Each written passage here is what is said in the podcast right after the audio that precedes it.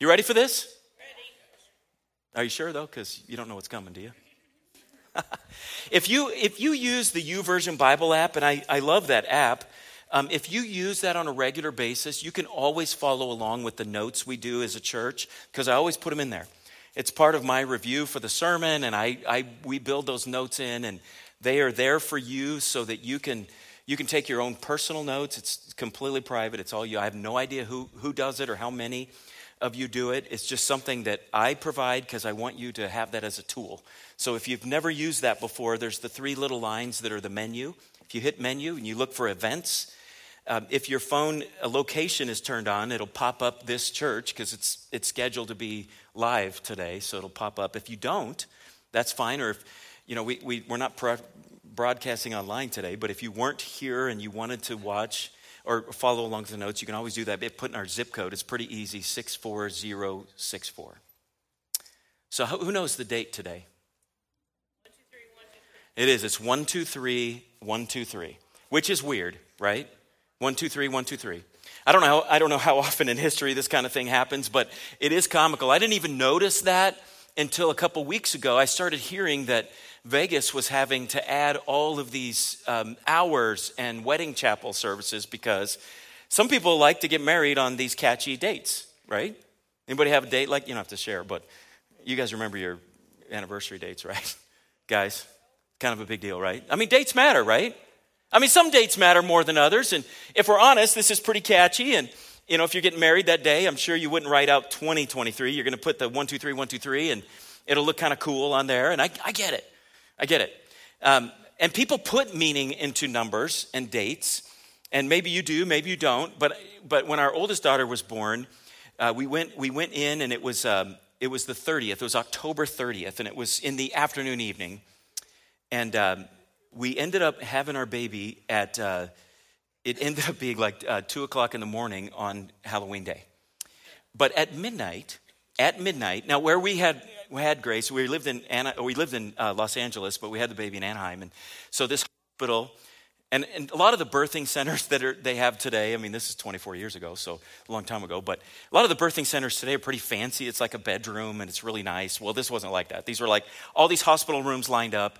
And anytime a baby was born, not only did you hear the whole run up, all the, the not happy sounds, and then when the baby was born, then you would hear a nurse call out the time, the date, and everything like that.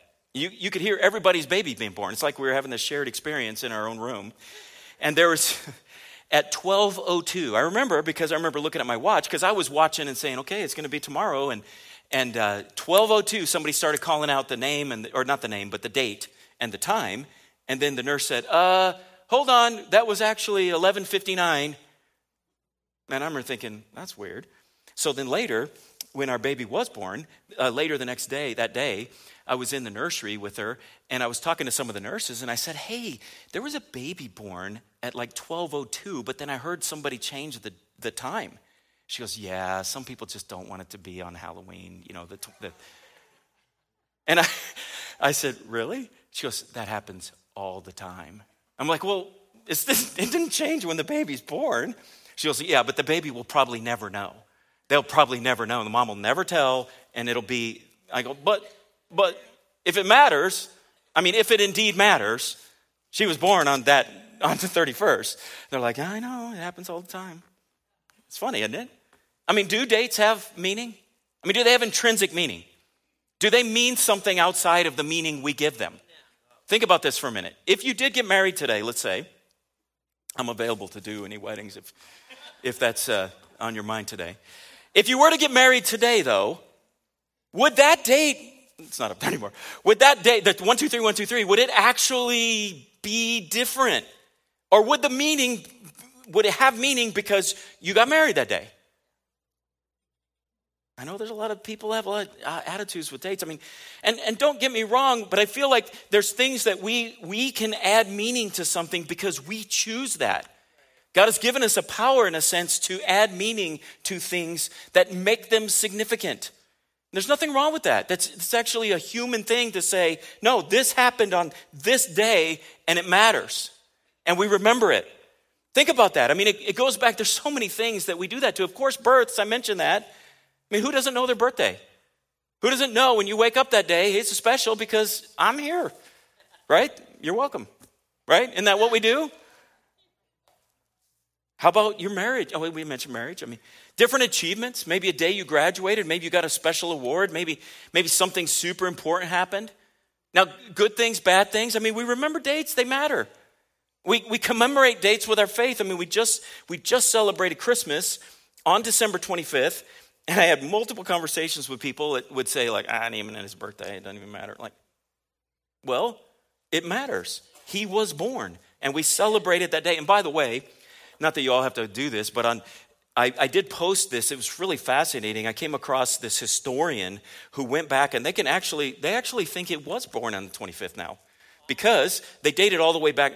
Not to go back into Christmas time, but remember the angel came to Mary and said, "Your cousin Elizabeth is six months pregnant." Remember that? So if you go back, and then the angel that had appeared to Zechariah, he was serving in the temple with his order, his priestly order had certain times that they served. Well, now they found the records. They know when he served. So you can do the math. It matters. Easter matters, right? Those dates matter. So again, I mean, I know we can give certain days significance. I, I just posted this. Um, many of you know the story, some don't, and I'm not going to tell the whole story today. But, but when I lost my leg in a motorcycle accident, on it was December 17th. That day is significant for me. I will never forget that day. It changed my life. Now, some people might look at that as a horrible day. I do not. In fact, I've named the day. And some of you maybe saw the post I put online, but um, a friend of mine actually, I was on his podcast. He had, I didn't even know this till he called me up and said, Hey, would you do my podcast? He has a podcast called um, uh, My New, what is it called? Well, anyway, I was on his podcast because, oh, New Normal because he had a stroke and he's worked his way back from a stroke and he has a new normal. So I was on that podcast. So I posted that um, on December 7th. Well, I didn't do it on the 17th because that was our Christmas service, but I did it a couple days later. But to me, that's Yay, I'm Not Dead Day. See what I mean? It's a good day. I mean, it's a day I celebrate, right? I wake up that day and say, Thank you, Jesus, for this day because, yeah, it changed my life. It changed my perspective. It changed a lot of things. But what it did more than anything is showed me what matters and what's important and showed me significance. And I'm grateful for that day. You may remember certain days. Maybe the day you got saved. Amen. How many of you remember that day? I'm just curious because not everybody does. Don't feel guilty if you don't. It's not like you're less of a Christian, but. Okay, thank you for that. Some of you remember, maybe remember the day you were baptized. I saw some people posting about that actually this, this last, uh, yesterday. You may remember other things. You may, you may remember that, that, um, that that was the day that it all made sense and you became a Christian. For you, maybe, and I'm just putting this out there, maybe for you, you've been a skeptic, and then because you had seen things in people's lives that made a difference, you became curious and you started asking questions, and then before you knew it, you realized this makes sense. It's real. I need to do this. Maybe for you, it wasn't like that. Maybe you were raised in church and maybe you had maybe kind of a kid's version of, of Christianity. And, and you know, maybe it was just different, and then you, you ran into hardships, and maybe you walked away, and then you realized, you know what? It's true, it's real, and that way of life is true.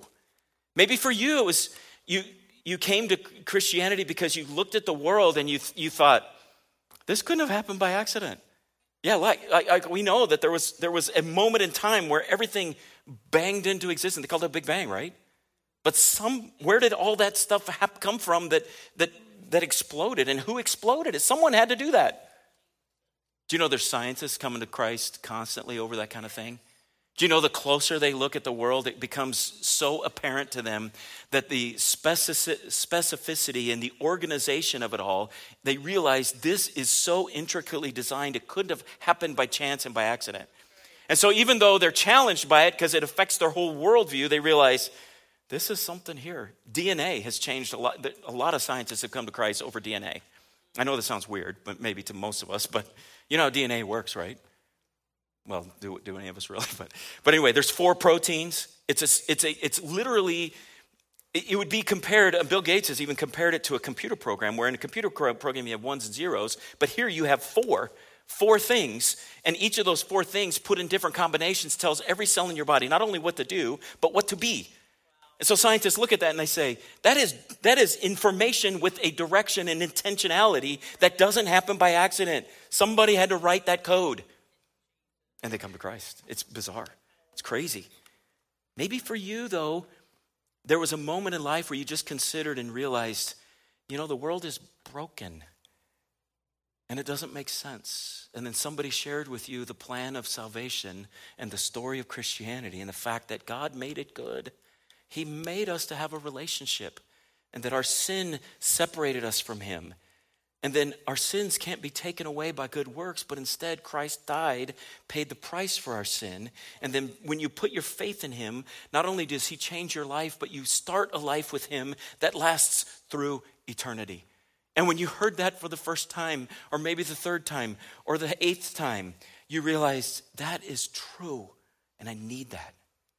And here's what Jesus does He fixes the world by fixing each of us one at a time. And then we fix the worlds around us, and it changes literally everything. I don't know if you've ever thought about this, but it's kind of an interesting thought. Uh, Spencer Smith gave me a book for Christmas, which is, uh, that doesn't happen very often. And it was an audio book, and it's, it's by John Eldredge's son. And if you know John Eldredge, he's a pretty dramatic, interesting guy. Well, his son's even more so. And he, he tells the story of God. One of the things he said in there that just cut me short and it just made me think over and over and over is it, the bible talks about how god puts his image into each of us. Think of, um, uh, follow my train of thought here for a second if you would. I've always seen that and been amazed by that and, and that makes me realize every single human being on the planet has intrinsic value because they have the image of god. Everybody matters. That's why racism is evil. That's why you know genocide all these that's why killing some i mean all that's evil right because there's, there's literally, somebody has the image of God, but think of it more than that. Okay, so think about this for a second. I know this is, I know I'm kind of getting weirded out here for you, but think about this for a second. When, when people worship an image, like an idol or something, right? They're worshiping an image of something, and it's usually in a house. But where did God put his image?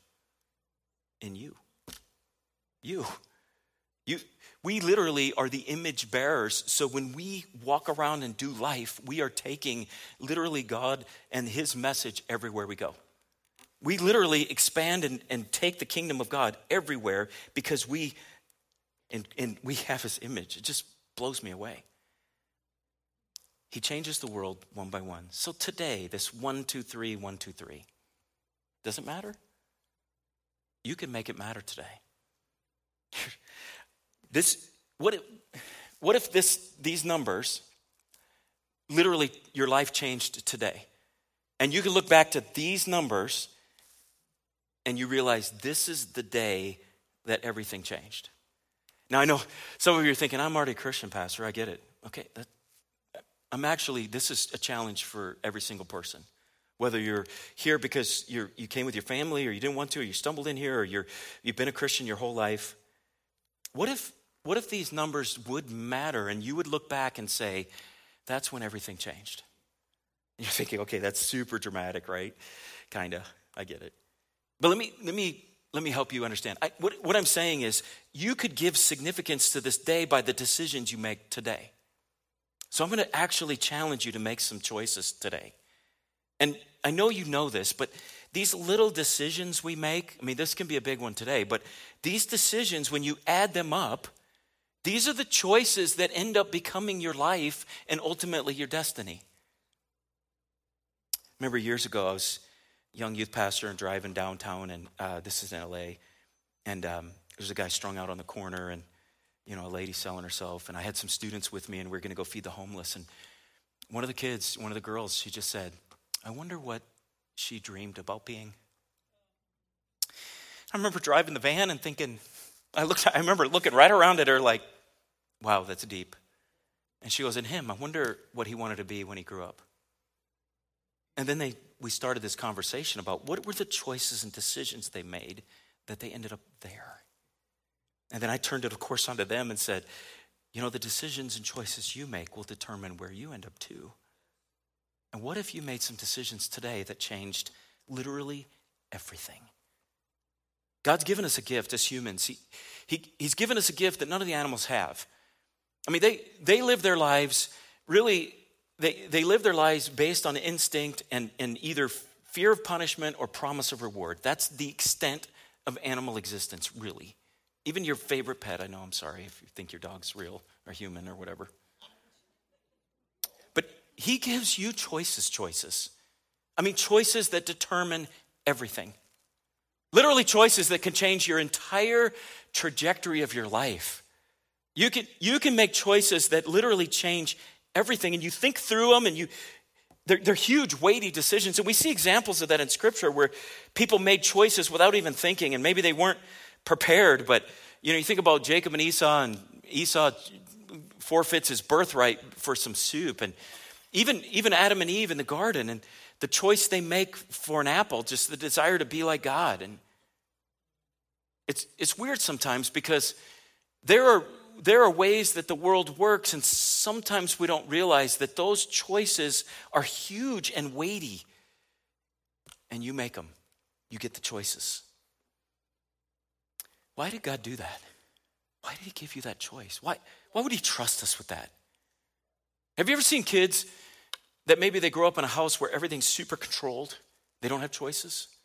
then at a certain point in life, maybe they leave home or join the military or whatever, and then they kind of go wild. It's like, well, what happened there? Well, they never learned to make those choices along the way that and they didn't they didn't experience the consequences and and find out that these choices lead to bad things and these good and they didn't learn that because the choices were made for them. God doesn't treat us that way. He gives us real choices that really really matter. Some people of course, you know, they they would rather not live like that. I mean, some people would just like to live in ignorance and, and like everything decided for them. It's easy, right? No brain, no headache, right? You just drift through life.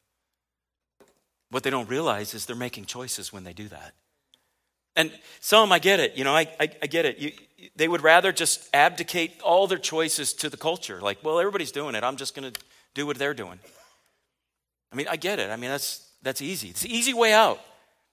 But the thing is, God holds us responsible for each of those choices. But again, why would He give us free will?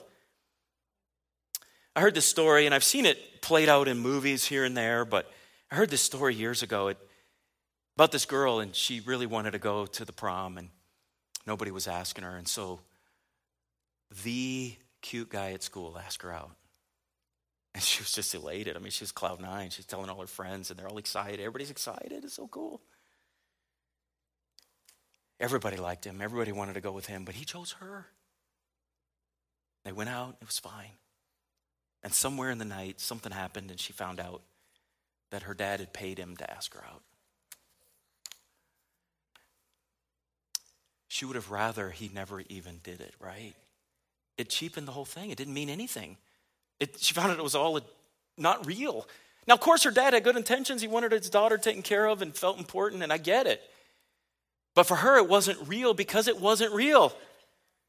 Imagine worse, what if, what if he made him? What if he forced him to do it? It would have all been a sham, a lie, an empty, hollow thing. It wouldn't have been a real relationship. Now, of course, in the movies, you know, he ends up falling for her and, oh, really? I love you. I mean, whatever. But I hope you get the point I'm trying to make here. God gives us real choices because they really matter, and He wants you to really choose Him. He doesn't force you, He doesn't. And it doesn't make it happen, but you choose. So on this one, two, three, one, two, three day, you can make some choices that change literally everything. I mean, he intends to for you to have real love, a love that you really make a commitment to. I heard this yesterday and it made me laugh out loud. Have you ever had a salesman call the house? Now, of course, we don't answer the phone anymore. Does anybody answer the phone? Calls people you don't know. Uh, every time I do that, I regret it. But have you ever answered the phone and somebody, you know, right away they're like, hello, sir, do you, do you like clean water? What do you say? Well, yeah. Well, do you like drinking it right out of the tap? Wouldn't that be nice to have clean water? Yeah, right? Every answer is a yes, right? So eventually what happens? They try to get you to buy a water filter or something, right? And the answer is what? Yes. And you feel like you want to say yes. Why do you want to? And so here's what the guy was talking about we, we have these three yeses. Sometimes we'll say yes because it's the easiest, quickest way to get off that phone call. And then we have a yes that's kind of conditional in a sense that we're just going to cancel that credit card payment, right, later. right? So it wasn't a real yes. But then the real yes is the full commitment where you choose and you're not forced into a yes, but you have the options and you see it up and down and you see the consequences back and forth and you say yes and you mean it. I, just, I don't know why I just got chills. If you really mean it, you mean it. And you know the difference. We all do. We all know what it means when you say you're given a choice and you actually say yes. That's why the scripture, Jesus says, consider the cost. He doesn't want people scared into heaven. He doesn't want people to just say yes to get out of an uncomfortable situation. He doesn't want people to say yes just because it's the right thing to say. He wants them to say yes because they really, really mean it. And when you do that that way, then that day, whatever it is, if it's one, two, three, one, two, three, or whatever day it is, it means something to you because it's real. Real. Real. That's the love he wants. And it's not just about believing in him. You, I love that James put this in his, in his letter to the church. He said, You believe there's one God good. Even the demons believe that and they shudder. I had a theology professor in college. He said, You know who has perfect theology? The devil. Like, we're all like, Wait, what? He goes, He just rejects it. He knows what's true. It's not about knowing things or just having all the ducks in a row and you're right. It's about making a commitment to follow that. And you know, you know the difference. You all do. And the thing is, like I mentioned a minute ago, our sin separates us from God. It's not about believing, it's about our, our sin and our desire to live for us. You know, you all know Romans 3:23. For God has all have sinned, fallen short of God's glory standard, yet God, in his grace, freely makes us right in his sight. And he did this through Christ Jesus when he freed us from the penalty of our sins. For God presented Jesus as the sacrifice for sin. People are made right with God when they believe that Jesus sacrificed his life, shedding his blood. It's a choice to serve him. Isn't it easier to go with the flow, go with the world? I mean, it is, right? I mean, it's just easier. But I heard this once and it, I'll never forget it. Dead things go with the flow, right? It's live things that swim against the current. You know, our world today is is a difficult place sometimes to be a Christian because it's, it's not cultural right now. It's counter-cultural. And it's a choice you make. And it's making a choice to serve him and accept his sacrifice for our sin. That's why when one of the religious rulers, Nicodemus, came to Jesus in the night and he's trying to figure out this new Jesus who's preaching and everybody's following him and and he's talking to him, and Jesus says something about, You need to be born again. And he says, I don't even know what that means. So Jesus, is, in his explanation, says what's one of the most familiar verses in the Bible. He says, For this is how God loved the world. He gave his one and only Son so that everyone who believes in him will not perish, but have eternal life. God sent his Son into the world, not to judge the world, but to save the world through him. It's all about a heart change. It's what it is. It's a heart change. And it's always been about that. And it's about that for whoever you are in this room today. No matter where you are in your Christian walk, like I said before, if you're a skeptic, if you're curious, if you're committed Christian, if you've been walking with Jesus for your whole life long, it's always going to be about the heart. Always. That's why, that's why uh, the proverb says, guard your heart. From, from it comes the wellspring of life. You've always got to be careful for the heart. It's a heart change. When you give your heart and your whole life to Him, what changes? Well, one thing changes overnight. Immediately, your eternal destination changes. That's a given. But then this part happens gradually where your, your values, your desires, your relationships with Him and everybody around you starts to change. Paul said like this in the book of Acts, it's recorded. He says, I'm sending you to the Gentiles to open their eyes. Jesus said this to him, to, to open their eyes so that they may turn from darkness to light, from the power of Satan to God, and then they will receive forgiveness for their sins and may be given a place among God's people who are set apart by faith in me. To open their eyes so they may turn from darkness to light. It's a heart change. Even the prophet Ezekiel said it this way. And I, I want to show you two versions because I like both of them, the wording. The New Living says, I will give you a new heart, and I will put a new spirit in you. And I will take out your stony, stubborn heart and give you a tender, responsive heart. Anybody had a stony heart before? Stubborn? And then he changes it. And the, the uh, King James or New King James, and this is the ESV, it says this I will give you a new heart. A new spirit I will put within you.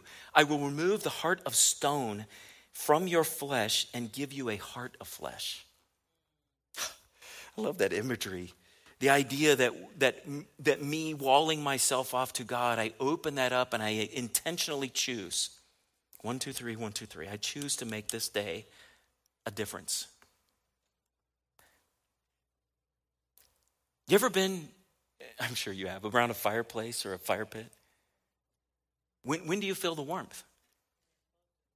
As you get closer, right? And as you get closer, you feel it. And then you know the difference if maybe you go to get something to drink or walk away. And as you walk away, the, the fire has less and less impact on you. It's the same with God. The closer you are, the more influence He has. But it's again your choice. Your choice. You choose it. You choose it in everything you do. Uh, the thing is, though, he, he, he's so good about this that as he works on us, he works with us. You don't do it all by yourself. Paul wrote this to the church in Corinthians. This means that anyone who belongs to Christ has become a new person. The old life is gone, the new life has begun. It's a new life that's begun, and it builds and builds and grows and grows. It's not really, though, a linear straight trajectory, is it, though? I, I thought about this and it made me laugh out loud. It's kind of a roller coaster ride, isn't it, with Jesus? I mean, really, if we're honest? And it changes from moment to moment based on our emotions or other people's decisions that have influence and impact on us. Or, you know, maybe it's stuff that we're working on or our mistakes or the world, or our family, our friends. And and it seems like we're going like this, and then boom, and then we, we change a little bit, and then we keep going, and we keep guarding our heart, and we keep getting deciding to go closer to Him, closer to the fire, and that we feel the warmth, and He changes us again. And it's a growing, real thing. And cycles are broken, and addictions are broken, and systems in our life adjusts. And we find new values in our heart, and we realize that our friendships need to change and our family needs to change and where we spend our time and when we spend our money and how we do life it all changes. And it's complicated. I love mountaintops believe me i love hiking i love being on the top but that's not where things grow. You noticed? I don't know if anybody's ever hiked like in, in the west where there's mountains above 8000 feet. Things don't grow up there. Where do things grow? They grow in the valley they grow where real life happens. And I prayed about this, but the fact is, it's the hard work and the introspection, and you doing hard work of reconciliation and asking for forgiveness, and you putting time in, and then getting back up and trying over and over. And it's not all lollipops and bunnies and rainbows and sugar, and it's, it's, it's spice and difficulty, and working through it, and sticking with it, and making a commitment, and getting close to the fire again. That's right. The author of Proverbs says, The godly may trip seven times. Did you catch that? Godly people trip. But they get back up again. They don't stay down. They get back up again. They don't stay down. They don't let it defeat them because you're never defeated until you stay down. The fact is, you get back up again and work at it again and again and again. The closer you get to, uh, to Him, the more you want to know Him. You ever heard that saying, to know me is to love me? It's true with him. It's true with him. The more you know him, the more you want to know him. And the more you, the closer you get, the more you find there's more to know. And you can't even exhaust his word. I mean, the more you read, the more you find things that you didn't even see before and connections you didn't even know were there. And the truth is, the closer you get to him, the more you, you more you see how your sin is offensive. Any of you are parents have had your children disobey you or do something that hurt you? You know the deep hurt. Imagine God. And then our sin becomes, you, you realize, I don't want to hurt him like that. It becomes more real. It's not just something that you gloss over or find excuses for, but it's something you grieve over because you know you grieved him. And it only feels that way when you close you get to him. And the closer you get to him, the more grateful you are about your salvation because you realize how much grace he extended to you. And you realize how you don't deserve what he's given you. The fact is, if he gave us what we deserve, none of us would be here. None of us, none of us would even survive. But the fact is, he never does that. He gives us what we do not deserve. It's so beautiful. Think about it. Is our gratitude just grows and grows and grows and grows and grows. So we can sing these worship songs with a full heart, knowing that we don't deserve him, but he's worthy of our praise.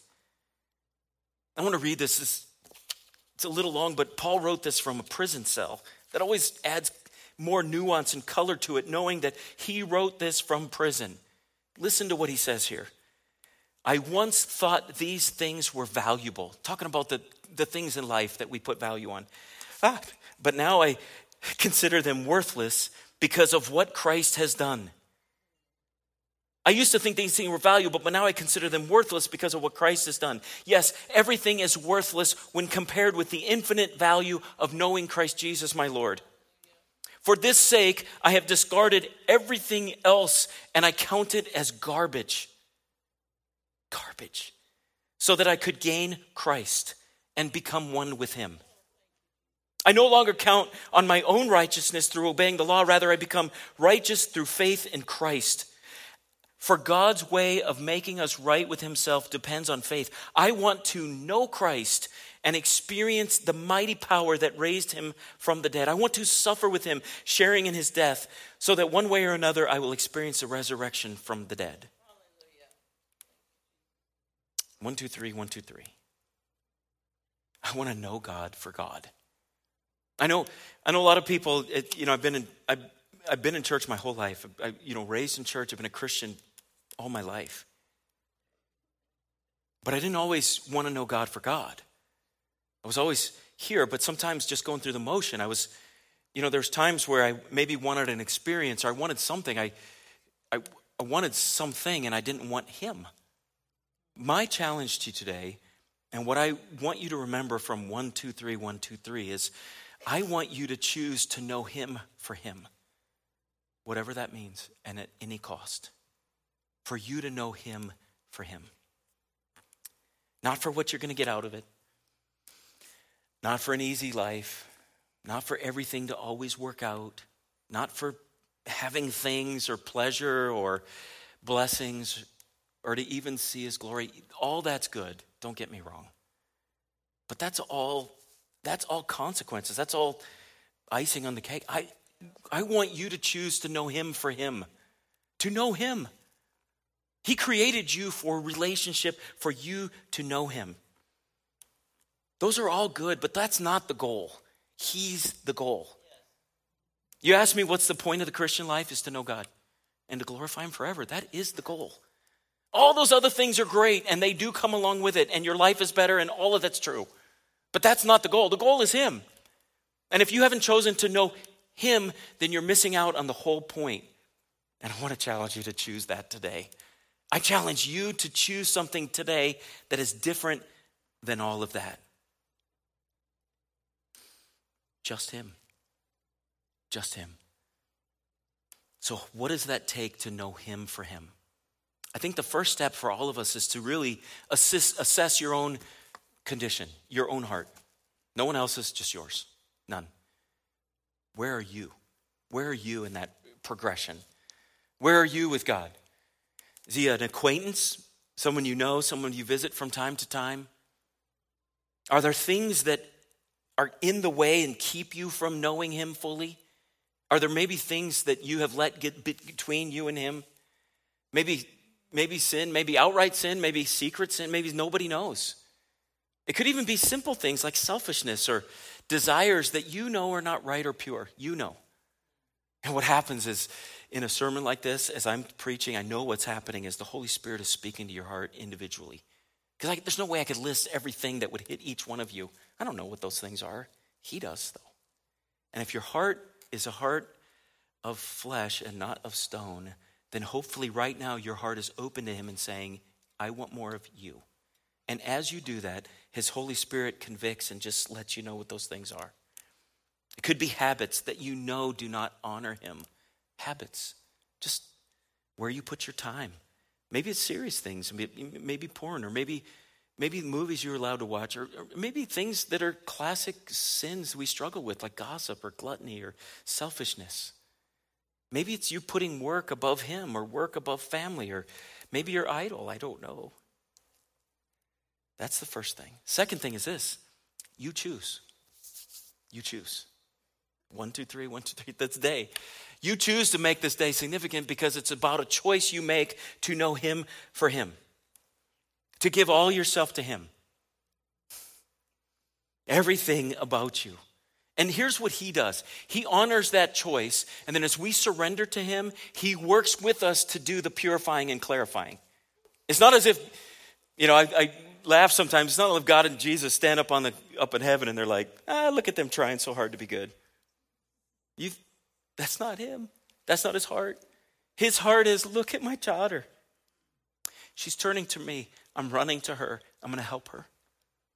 He doesn't expect you to do this all by yourself because that's, that's not who he is. He's a God who's, who came to earth to, to experience life with us, and he wants you to choose that today. And he honors that choice, and then you grow with him. So, how does this work? For some of us, it's a surrender. Because as humans, we have this desire for control. We all do, right? We want to control our environment, make it right for us. And his desires are better than ours. Amen. And so you give in to that because you trust him. You surrender.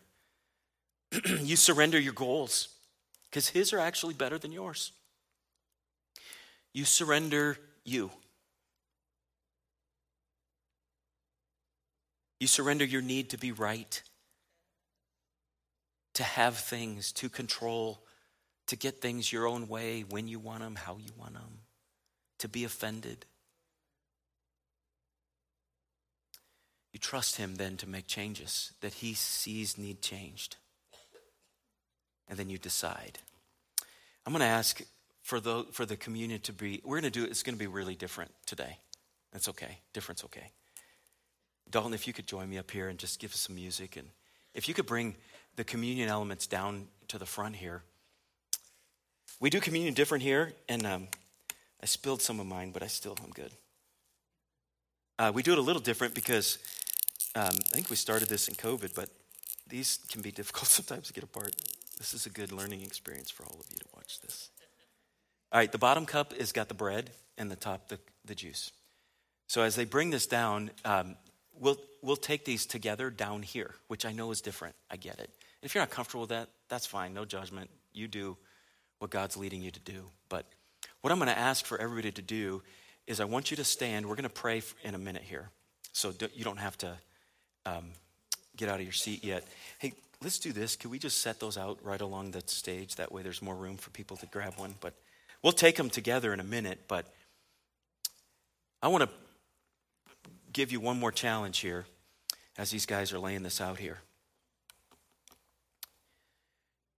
I'm challenging you to decide and to make some habits that will lead you to glorify God and to know Him for Him. Some of you may be thinking, I don't know how to do this. I know it can be tough. But I want to challenge you to some things. You don't have relationship with someone you don't talk to. That's a no-brainer. You have to choose to talk to him and make time for that. I'm going to challenge this. We, we did this last year. We've done it in different years, but I really feel like as a church, I want us to, to fast for a couple weeks starting next Sunday. So, not today, um, but I want you to think about that and pray about that. Some people misunderstand fasting. Some people think it's a way to coerce God by saying, Look, I'm giving up food. You have to do what I want. That's not it.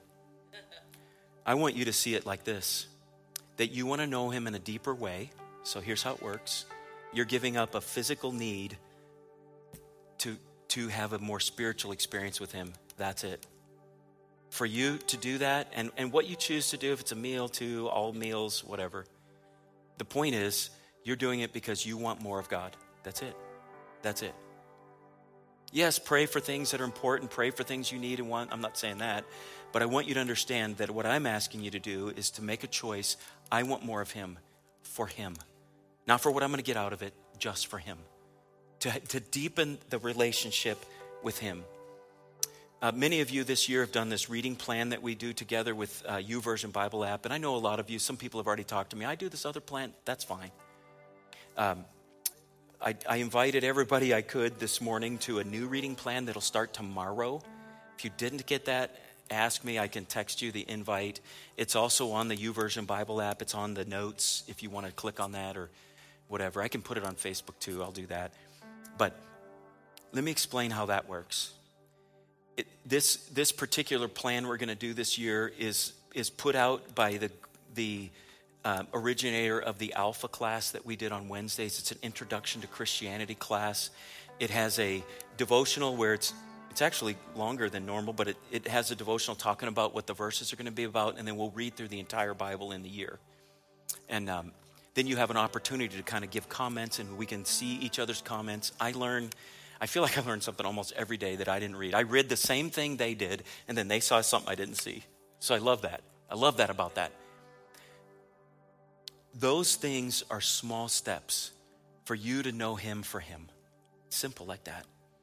The last thing is this is I'm really feeling called as a church for us to really, really build community as a church and build it in a way beyond uh, what we have done in the past. Now, as a church, we've had small groups in the past that meet, but I really want to emphasize that to the point where we know each other in, as a community and we care for each other and know each other's needs. So that's coming. But here's what I'd like you all to do I'd like you to stand, and I'm just going to pray over you.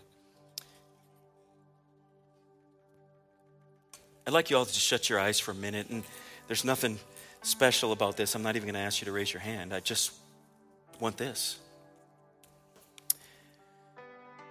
My challenge to you today, you know, the date, the 123, 123. It's cute, it's interesting, but it only has meaning if you give it meaning today. What I'm asking you to do is for you to choose today for this year, 2024, for you to get to know God for God, for Him. That's it. Yes, there will be blessings. Yes, there will be miracles. Yes, He'll do great things. I get it. But I want you to start this year just wanting to know Him for Him, for Him alone. So here's what I'd like you to do I want you to make that commitment. Of course, I know where I'm asking you to all come up front. I get it. So you might feel like, ah, I better do this. You, that's fine. But I want you to put meaning in it. If you would do this now, if you would just step out, and if that's your commitment to know Him for Him, just step out now, grab one of the cups, and if you would just spread out, and then we'll take those all together in a minute.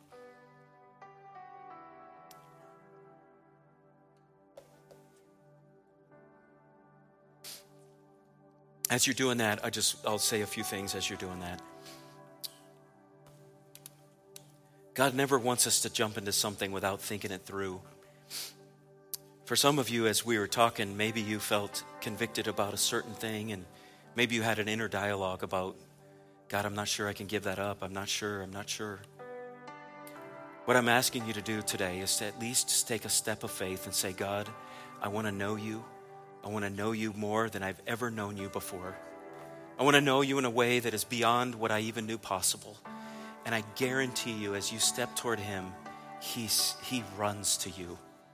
Just like that picture that Jesus told with the prodigal son. As the prodigal came home, the father ran to him. If you're not familiar with communion, Pastor Jeremy said at the beginning of the service, if you're a believer in Christ, we want you to join us. We don't, we don't have a rule that you have to be a member of this church. But this is how this works. On the day that Jesus was arrested, the night that started his passion of the Christ before his crucifixion, he was celebrating the Passover feast with his disciples. And when they were doing that, he took a cup, or he took the bread, and he blessed it, and he told them that this was his body, which was broken for them. Likely, they had no idea what was coming. They had no idea. Now, us on this side of eternity, of course, we see what that meant. His broken body would be beaten, bloodied, tortured. And then he took a cup and he held it up and he told them, This cup represents my blood and is a new covenant for you. What's mind blowing and had to blow their minds is he was changing their religion that day. He was changing it. They were no longer going to be Jews, but they were going to be a new community, a new covenant that was established in the sacrifice that he shed for them. So then he told them, that when you meet together and you do this, do this in memory of me. What he was doing in that moment was he was creating a new agreement. And really, I'm asking you to do that today. You in this room, for you to make a new agreement with him, to know him for him. Wherever you are in that, that walk of faith, maybe for you this is all new, or maybe you're newer, or maybe you've been following Christ your whole life long. We all can go deeper, we all can know him more. And I'm just asking you to make that commitment, symbolized by this commitment here together today.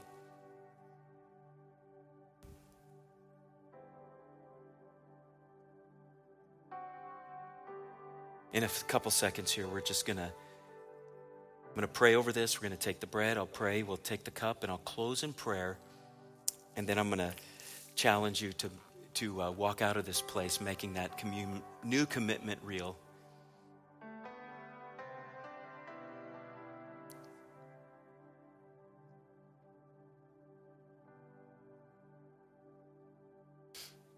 So if you could take that bread,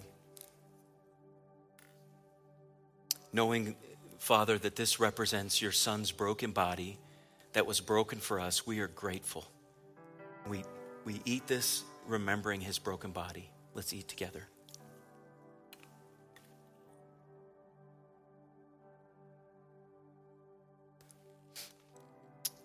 And now taking this cup that represents his blood. God, we're so grateful that you were willing for your son to suffer and to shed his blood for our redemption. Thank you for that. Thank you, God, that you are willing to do that. We drink this now in gratitude and remembrance of that sacrifice.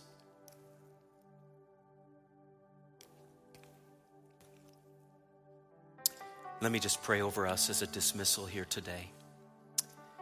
Father, we stand here today having taken communion together as a church, and all of us joined here. And God, we, we want more of you. God, I'm speaking for all of us when I say I want to know you for you, just for you. I want a relationship with you that eclipses anything I've known before. I want to know you deeper. I want, I want to open your word, and as I read it, I want you just to speak to me and make it come alive in ways I had not seen.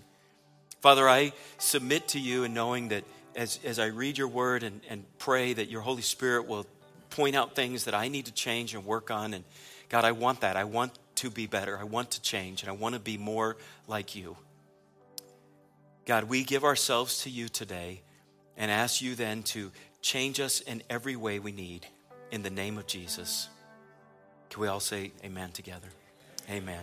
God bless you as you head out of here today. Greet some people, encourage each other, and um, grow in the Lord today. In Jesus' name, bless you today.